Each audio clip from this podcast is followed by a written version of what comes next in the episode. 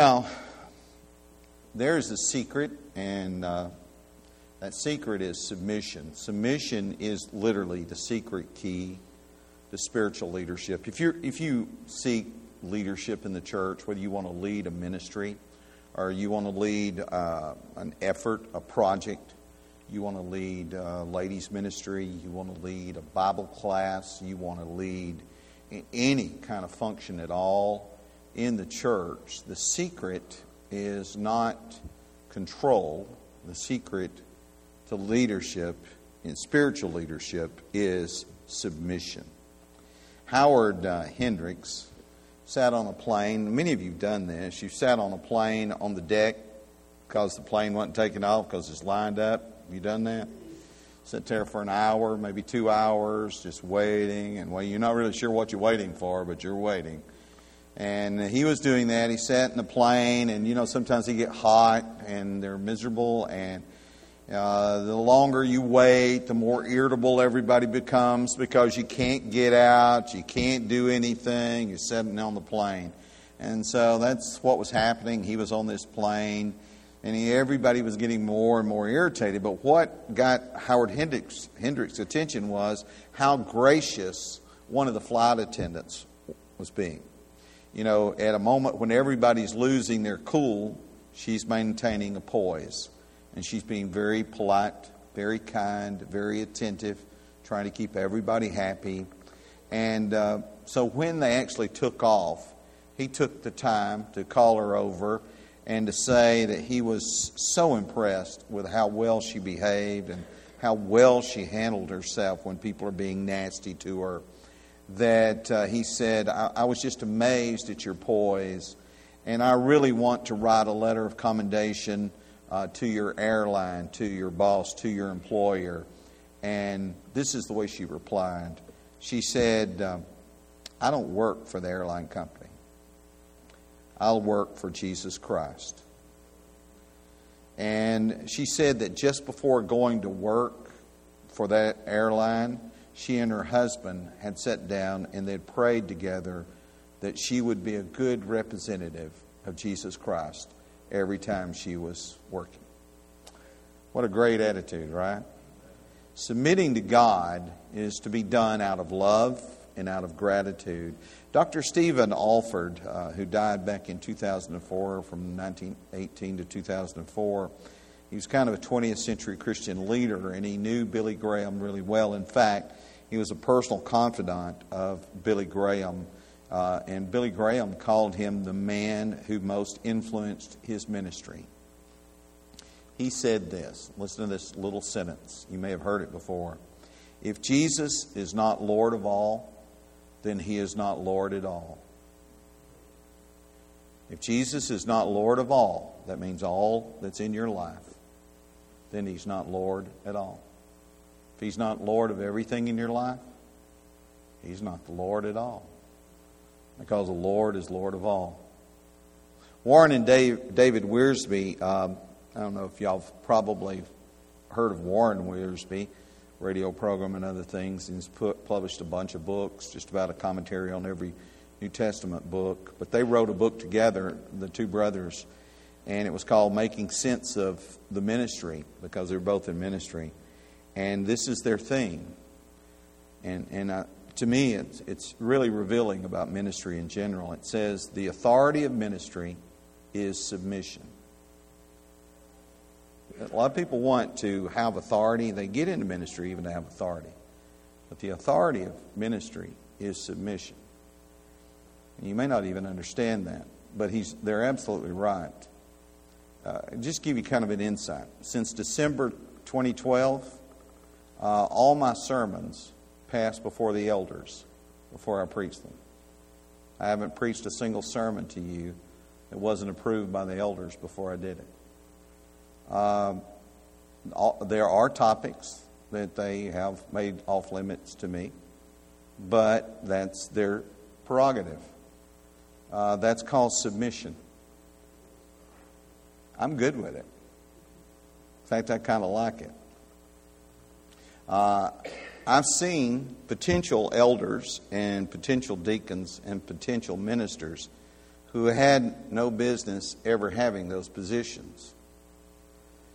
Uh, the reason is they could not submit.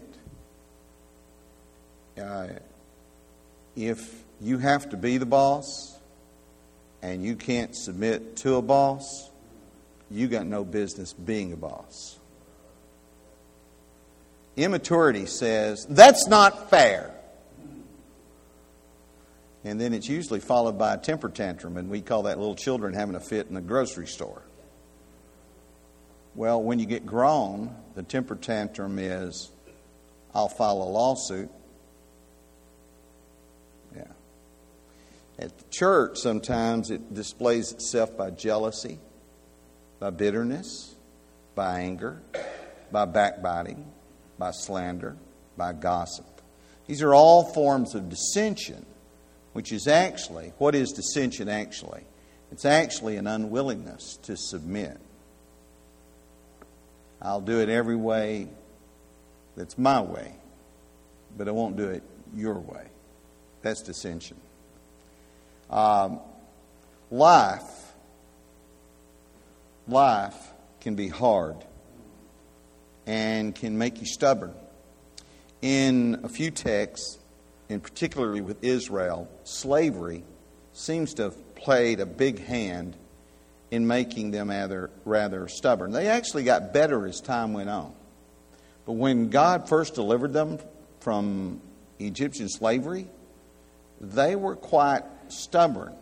And, and I'll give you a postulation about that in just a moment, because I think that's normal. Exodus 32, verse 9 says, The Lord said, I have seen this people. Indeed, it is a stiff necked people, implying that all people were not stiff necked, right? Uh, Deuteronomy 10 and verse 16 said, Be stiff necked no longer. Second Chronicles 30 and verse 8, Do not be stiff necked as your fathers were, but yield to the Lord. So, implying that the first generation that left were stiff necked people.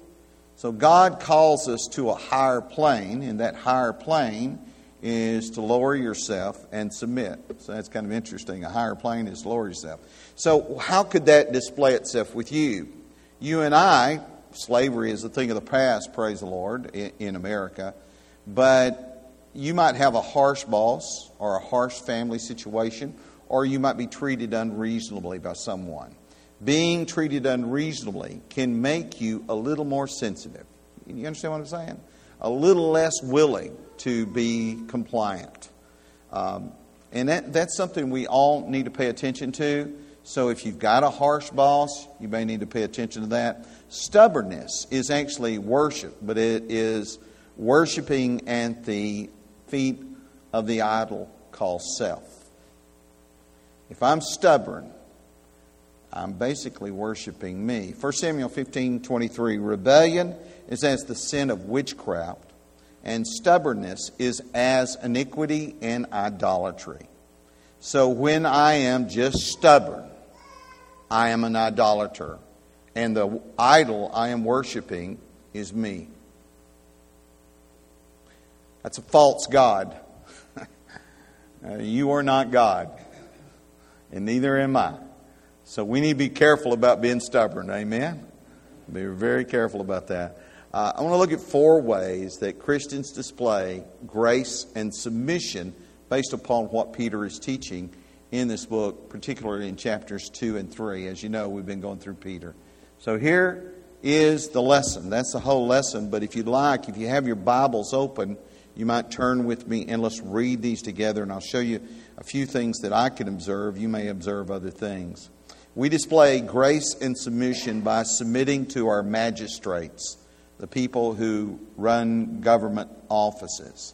In 1 Peter 2, verse 11, it says, Beloved, I beg you as sojourners and pilgrims. We're not meant to live here forever.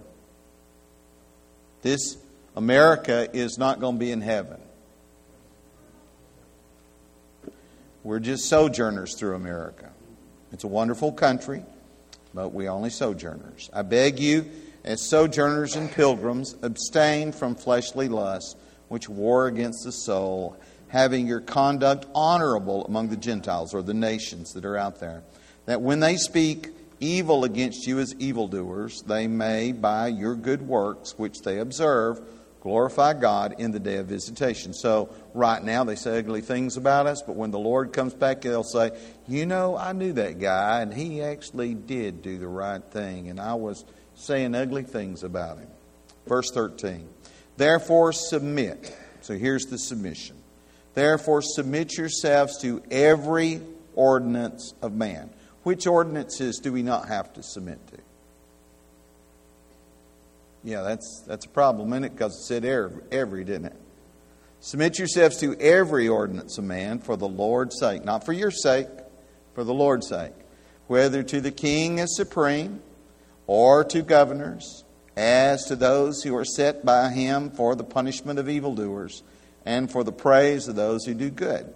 For this is the will of God, that by doing good you may put to silence the ignorance of foolish men, as free yet not using your liberty as a cloak for vice, but as bondservants of God. Honor all people, love the brotherhood, fear God, honor the king. Now, it's difficult to do this because you're usually, for example, presidents, we usually vote for one group and then the next president we vote for the other. So one half of the country's mad all the time. Y'all ain't noticed that? Pretty much one half the country's mad all the time. And uh, because of that, uh, a couple of years ago, I, I decided I would just stop voting.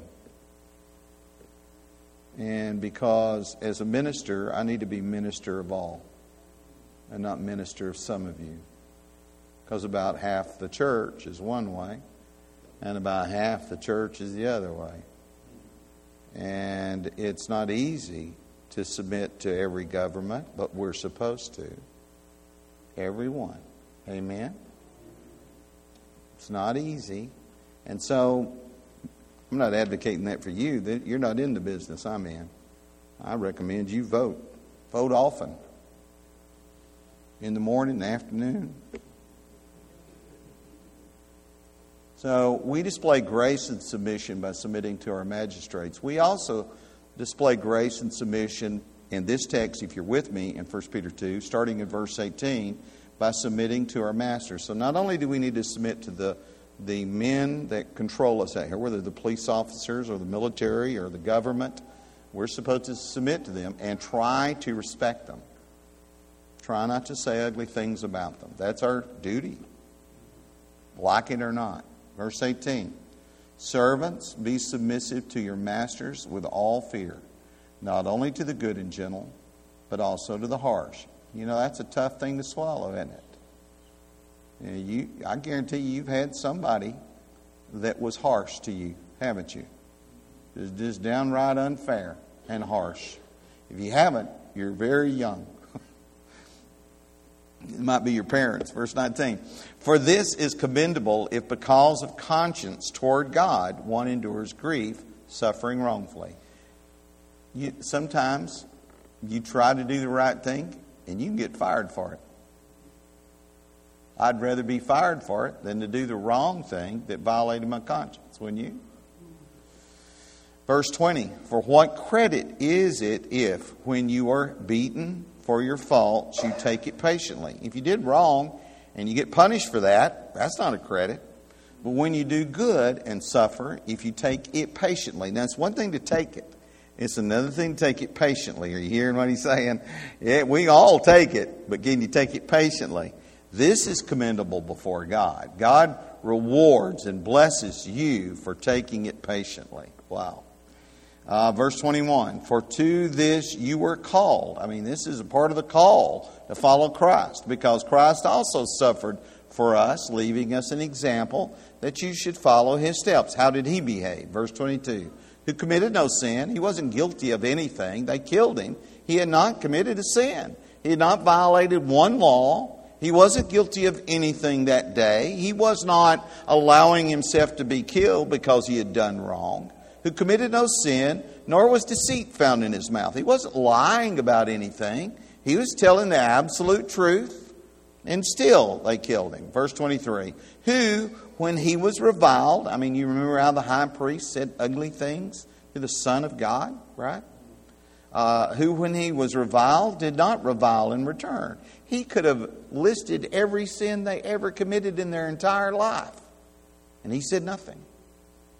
When he suffered, he did not threaten. They poked him, they punched him, they put thorns on his head. That's before they even beat him, that's before they killed him, and he didn't respond.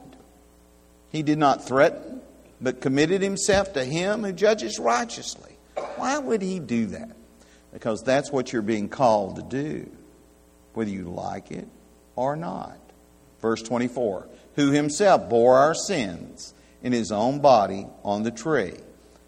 He didn't deserve that. He did that for you and me. Why would you go through that?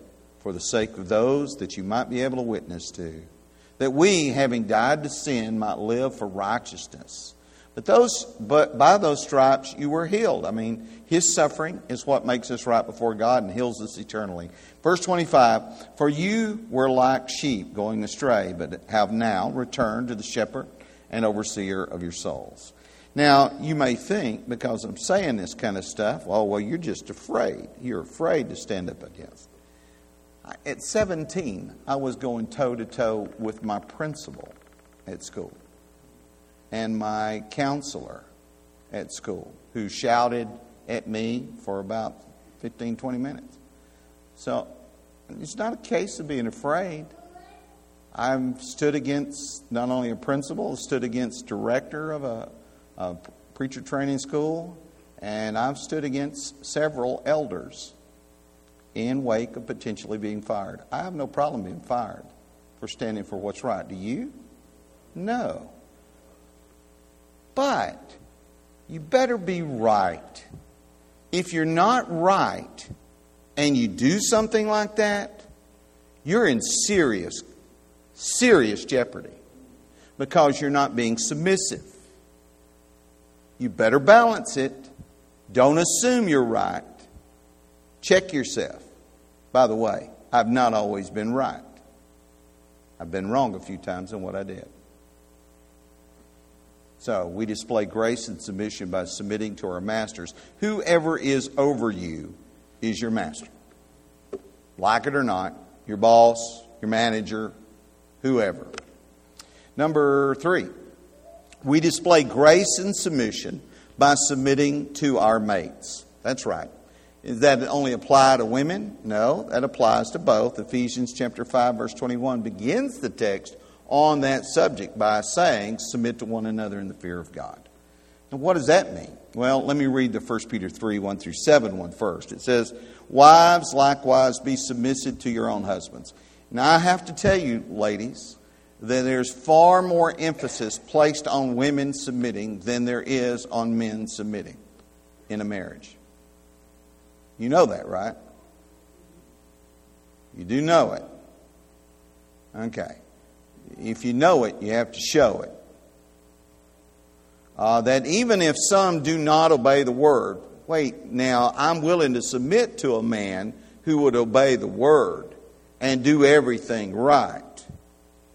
Well, that's not really necessarily submission like we normally think. If, if, um, if anybody tells you to do this, somebody walked up to me and says, Rex, you're going to go to the kitchen and have some ice cream right now. I don't think that's submission. I think I'm more than happy to do that, and you give me a minute, to be my idea. So I'm not sure that that's submission. But if I was told, uh, I had to go and pick poke salad all day long, that might be a bit of a problem. Without a word, and I pick poke salad, by the way, that even if some do not obey the word, they, without a word, may be won by the conduct of their wives. It's suggesting that attitude of submission could actually win a heathen husband to the Lord. Verse 2 When they observe your chaste conduct accompanied by fear. And that would be really important. The last thing you want to ever do, ladies, is make your husband doubt your commitment to him in a chaste way. And if you rebel, I don't know if you know this, but because the way men think, the first thing they think when you rebel is is he is she seeing somebody else? Now, that's not the reason you're doing it, because that's not the way you think. But you got to understand, men think like cavemen. And they think everything's about sex. I was probably not supposed to say that out loud. Verse 2 When they observe your chaste conduct accompanied by fear. Uh, do not let your adornment be merely outward, arranging the hair, wearing a gold, or putting on the fine apparel. By the way, it, means merely. It's okay to put that stuff on, but don't let that be the only way you dress up. Verse 4, in fact, I'm all for it. Put it on. Praise the Lord. Verse 4, rather let it be the hidden person of the heart with the incorruptible beauty of a gentle and quiet spirit, which is very precious in the sight of God. By the way, that's very precious in the sight of God in a man. That's not just precious in the sight of God for a woman. Verse 5. I mean, because anybody can punch it out. I mean, you can hit somebody with a helmet. Verse 5. Y'all don't know what I'm talking about. Verse 5. For in this manner, in former times, the holy women who trusted in God also adorned themselves, being submissive to their own husbands, talking about really Sarah, verse 6, as Sarah obeyed Abraham, calling him Lord, whose daughters you are, if you do good and are not afraid with any terror. I mean, obviously, if a man's terrorizing you, a whole different system kicks in. Verse 7 Husbands, now here's the kick. Husbands, likewise, likewise, I mean, very similar way, dwell with them uh, with understanding, giving honor. That means you submit your honor, right? It's not all about you being respected. Ooh. Did you get that? I know with men that's a big issue, right? Respect. To do it right, respect her. Giving honor to the wife as to the weaker vessel and as being heirs together of the grace of life that your prayers may not be hindered. So, this is a one another thing, Ephesians 5:21. Yes, there's an emphasis on the wife, but there's a one another thing. And and you want to call yourself a Christian, but if you can't submit to your wife or you can't submit to your husband, you're not paying attention to what really matters. Uh, the last thing is we display grace and submission uh, by submitting not only to our masters and our mates and, but and the magistrates, but also to our members of the kingdom. It says in 1 Peter 3, beginning of verse 8, Finally, all of you be of one mind, talking about the brethren, the congregation, right?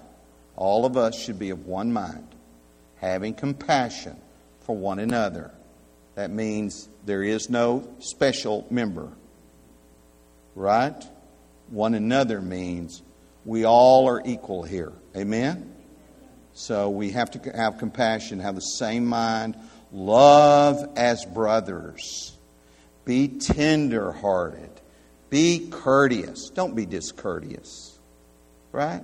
Hold a door. You see your brother struggling with the weight, help him carry it, right? Be courteous, uh, and, and especially with your mouth. Verse 9 not returning evil for evil. Somebody says something smart I like to you, well, I'll just say it right back. Or reviling for reviling. That is not the way we are to talk to each other. There should not be little. Amen? Ever. By the way, it doesn't really work behind their back either. But on the contrary, blessing. If you want to say something to somebody, they say something nasty, you just turn around and say, Well, bless you, brother. Bless you, sister uh, knowing, and I'll pray for you later, uh, knowing that you were called to this, that you may inherit a blessing. Verse 10. So that's the way we treat each other in the kingdom. For he would love life and see good days. You want to have a good life? Let him refrain his tongue from evil. Quit saying ugly things to each other. And his lips from speaking deceit. Don't you lie to your brother. Verse 11. Let him turn away from evil and do good. Let him seek peace and pursue it. Verse 12 For the eyes of the Lord are on the righteous. He's watching all of you closer than anybody on the planet. And his ears are open to their prayers. You say something ugly to your brother, he's liable to pray about you. You got that? His ears are open to their prayers, but the face of the Lord is against those who do evil. He won't deal with it. Philippians 2 clearly teaches that we're to esteem others in the kingdom better than ourselves, not less than ourselves. So, submitting, so grace and submission, how do we display that? We display it in how we treat anybody who's over us in the governmental officials, magistrates of any sort. Uh, we submit to our masters, whoever's over us, manage us and control us on a day to day business and our work schedule.